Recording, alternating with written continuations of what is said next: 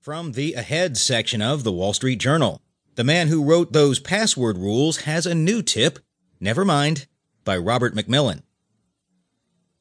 The man who wrote the book on password management has a confession to make. He blew it. Back in 2003, as a mid level manager at the National Institute of Standards and Technology, Bill Burr was the author of NIST Special Publication 800 63, Appendix A. The eight page primer advised people.